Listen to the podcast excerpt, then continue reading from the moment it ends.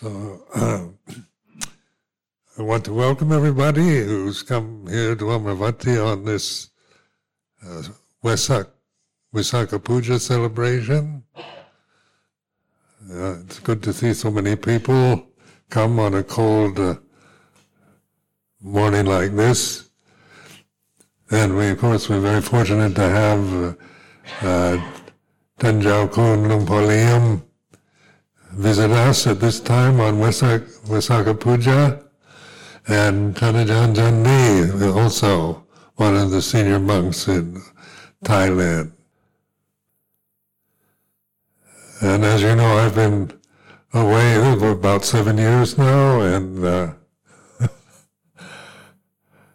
it's been uh, had plenty of time to uh,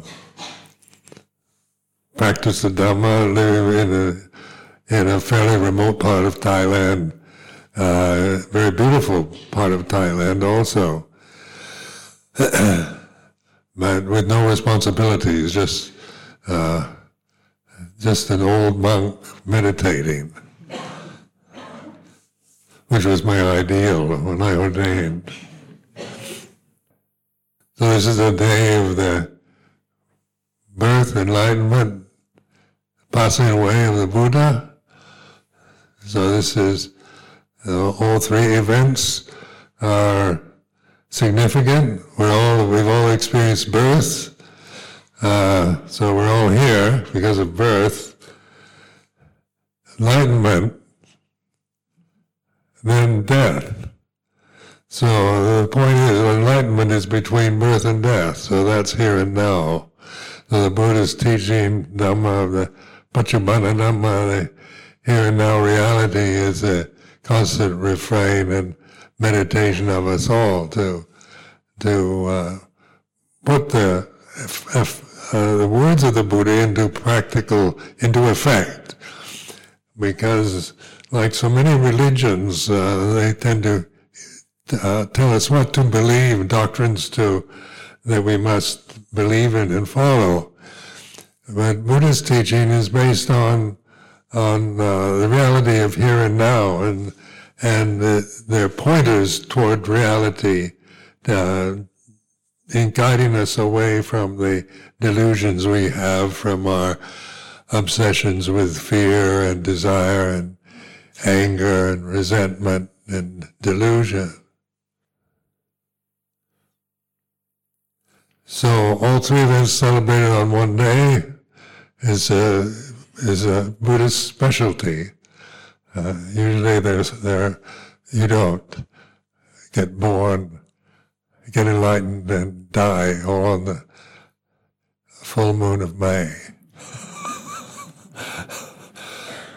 but but it's it's uh, it's not meant to be historically accurate. It's more of a reflection like a reflection. The Buddha's teachings are reflections. They're they're pointers in a direction. They're not doctrines that we grasp and and believe in, but very practical teachings that that if we use properly, then we we realize Dhamma. We realize what the Buddha realized 2,560 years ago and because it is uh, the nature of our humanity that's perfecting the, this human birth that we're all experiencing, uh, to be able to understand, to see through the delusions of our personality, our cultural conditioning, our our own emotional habits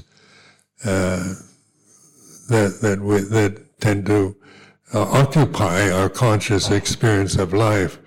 So meditation then is to stop doing that, to begin to pay attention to the paccuppanna, the here and now, rather than waiting for the next life to see if you got it right or if you didn't. So I have delight in the presence of so many people and uh, I hope this day uh, you enjoy and, and value and make it worthwhile for your your life.